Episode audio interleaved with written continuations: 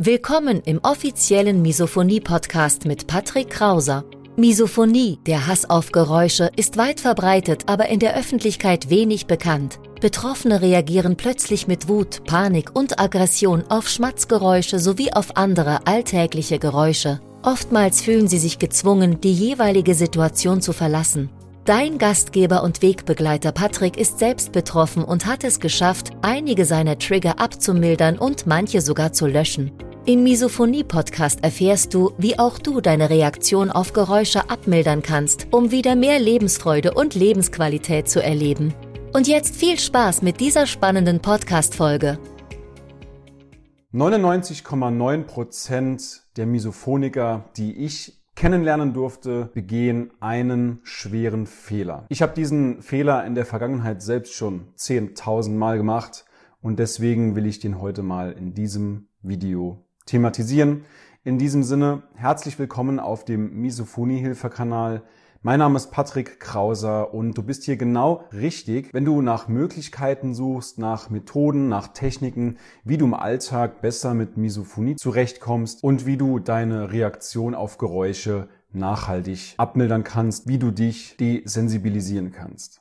Kann es sein, dass Folgendes auf dich bzw. auf euch im Zusammenleben zutrifft? Punkt eins. Ihr streitet euch häufig wegen der Misophonie. Du hast das Gefühl, dass deine Angehörigen nicht so richtig auf dich eingehen, obwohl du schon mehrere Male darüber gesprochen hast oder das Thema angesprochen hast. Kleinigkeiten bringen einen eigentlich schönen Abend aus der Bahn. Beispiel, ihr schaut gemeinsam Fernsehen, sitzt auf der Couch und plötzlich holt dein Partner, deine Partnerin oder jemand aus der Familie die Chipstüte aus dem Schrank und deine Laune geht sofort in den Keller, weil du weißt, jetzt geht wieder der Horror los. Das kann natürlich dazu führen, dass ihr euch langfristig auseinanderlebt. Du gerätst bei deinen Angehörigen vielleicht sogar nach und nach ins Abseits, so war es zumindest bei mir. Die Atmosphäre zu Hause ist sehr, sehr angespannt und die Zeit, die ihr miteinander verbringt, die ist eher so... Naja, jetzt denken viele Betroffene, dass der Fehler bei den Angehörigen liegt, weil sie nicht auf dich eingehen, weil sie trotz allen Gesprächen immer wieder die Chipstüte greifen, um mal bei diesem Beispiel zu bleiben. Sie verhalten sich in deinen Augen immer gegen dich. Du denkst, sie müssen auf dich eingehen, aber das eigentliche Problem ist nicht deine Familie. Das ist nicht, dass jemand die Chipstüte aus dem Schrank holt, sondern das eigentliche Problem ist, und das machen neunundneunzig Komma neun Prozent der Misophoniker, ich damals selbst auch, das machen sie falsch. Sie sprechen nicht ordentlich über die Misophonie. Sie nutzen meistens die Gunst der Stunde, in Anführungszeichen, wenn sie gerade getriggert sind und sprechen dann das Thema an, aber... Und ich habe das selbst, wie gesagt, zehntausend Mal selbst falsch gemacht. Du kannst in einem getriggerten Zustand mit Wut, Aggression, Panik, Ekelgefühlen, mit Kampf- oder Fluchtreaktion kannst du unmöglich rational und sinnvoll über dieses Thema sprechen, sodass deine Angehörigen auf dich eingehen. Obwohl deine Angehörigen eigentlich gar nicht auf dich eingehen müssten, es natürlich wünschenswert ist. Aber das erreichst du niemals, wenn du getriggert wirst und dann die Gunst der Stunde nutzt und dann das Thema eben ansprichst. Vielleicht setzt du sogar voraus, dass deine Familie automatisch weiß, was dir gut tut. Und das ist einfach ein Fehler. Du darfst nichts als selbstverständlich voraussetzen. Du darfst also nicht davon ausgehen, dass deine Angehörigen automatisch wissen, was sie tun können, um es dir leichter zu machen. Im Grunde darfst du auch nicht erwarten, dass deine Angehörigen auf dich eingehen. Das ist alles ein Bonus, weil deine Angehörigen, deine Familie, dein Partner, Partnerin, auch deine Arbeitskollegen, die haben natürlich auch ihren gewohnten Bewegungsapparat. Und diese Bewegungen, der Alltag, der macht nun mal Geräusche.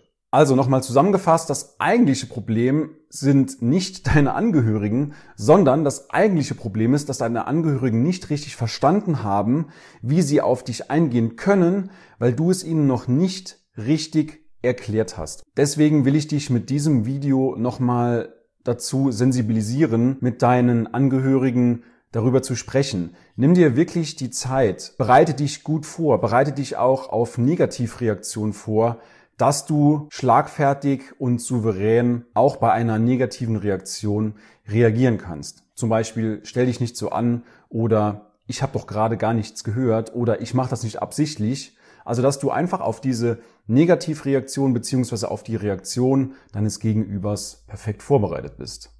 Und dazu musst du das Gespräch eben planen. Also such dir mit dem Gesprächspartner, mit der Person, mit der du darüber sprechen möchtest, such dir ein Datum und eine Uhrzeit aus, die für beide passt. Stellt sicher, dass ihr euch in einer angenehmen Atmosphäre unterhaltet, dass die Stimmung einfach gut ist, dass du vorher nicht getriggert wurdest, dass es einfach beiden Parteien in diesem Gespräch gut geht. Das ist die allererste Voraussetzung. Damit symbolisierst du auch deinem Gesprächspartner, dass das Thema Misophonie ein wichtiges Thema ist und er sieht auch sofort, dass das Thema für dich eine besondere Priorität hat und er sieht, dass du dir die Zeit nimmst, um ihm das zu erklären, richtig grundlegend zu erklären. Zum Beispiel, wie du dich dabei fühlst, was dann körperlich in dir los ist, aber natürlich auch, was dein Angehöriger, Familie, Partner, Arbeitskollege, wie sie dir entgegenkommen können, was sie tun können, wenn sie wollen, Klammer zu, um es dir leichter zu machen. Und meiner Erfahrung nach stellen sich die Angehörigen, die Arbeitskollegen, die Freunde, die Partnerin, die stellt sich eben auf dich ein. Deswegen hab keine Angst vor diesem Gespräch. Natürlich ist das Gespräch ein Schritt aus der Komfortzone, aber es ist auf jeden Fall ein Schritt, der sich lohnt zu gehen, und wäge auf jeden Fall vorher ab, mit wem du über Misophonie sprechen solltest. Weil es kann natürlich auch sein, dass der ein oder andere, vielleicht etwas entferntere Bekannte, das Ganze gegen dich nimmt. Aber dann solltest du spätestens entscheiden, ob diese Person überhaupt Thema in deinem Leben sein soll, beziehungsweise ob sie einen Platz in deinem Leben verdient hat. Ja, musst du auch mal so sehen. Stell dir nicht immer die Frage, ob du gut genug bist für andere, sondern stell dir auch mal die Frage, ob andere gut genug für dich sind. Und wenn du sagst, du hast Probleme damit, über die Misophonie zu sprechen, du weißt noch nicht, wie du ein Gespräch erfolgreich zu Ende bringst, dann melde dich gerne bei uns. Du findest unten in der Videobeschreibung findest du einen Link, das ist der erste Link. Dort kannst du einfach draufklicken und dann kannst du dir in meinem Terminkalender einen Termin mit mir buchen. Wir sprechen einfach mal über deine Herausforderungen, über deine Probleme im Alltag, aber auch natürlich über deine Ziele.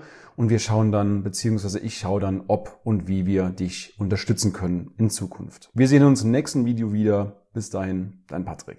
Ja, ich möchte mich bedanken dafür, dass du dieses Programm ins Leben gerufen hast. Was ich auch noch gedacht habe, man ist als Misophoniker, also ich zumindest, auch sehr, sehr skeptisch. Also wenn da jemand kommt und sagt, ich habe die Lösung oder ich habe einen Umgang damit, dann denkt man erstmal, aha, spannend.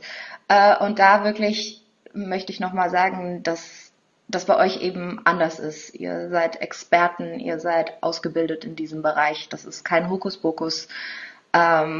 Das ist nicht, ihr seid jetzt nicht, ihr kommt nicht um die Ecke und versprecht die direkte Heilung, das ist absolut realistisch und seriös. Und ich glaube, das ist ähm, für Leute, die da noch hadern, ähm, eine wichtige Info, weil ich das Gefühl von mir kannte, dass ich mir nicht sicher war, dass, dass so nach dem Motto, das kann nicht sein, dass jemand eine Lösung für dieses Problem hat, äh, das ich seit fünfundzwanzig Jahren äh, irgendwie versuche zu bewältigen. Ja, das wäre, glaube ich, noch wichtig. Ich will ja, dass die Leute das Programm bei euch machen, weil das hilft. Es nimmt die Auswegslosigkeit. Also in einem Satz, Misophonikern und deren Umfeld würde ich es empfehlen. Schön, dass du heute wieder dabei warst. Du hast schon mehrmals erfolglos versucht, Geräusche zu ignorieren, auszuhalten oder zu akzeptieren. Deine Misophonie wurde im Laufe der Jahre immer schlimmer, alte Trigger wurden intensiver und neue Trigger kamen hinzu. Dann trag dich jetzt für ein kostenloses Erstgespräch ein. In diesem Gespräch zeigen wir dir, wie du deine Reaktion auf Geräusche Schritt für Schritt und nachhaltig abmilderst. Gehe jetzt auf w w w punkt patrick crauser punkt de und buche deinen Termin. Den Link findest du in der Beschreibung. Bis gleich!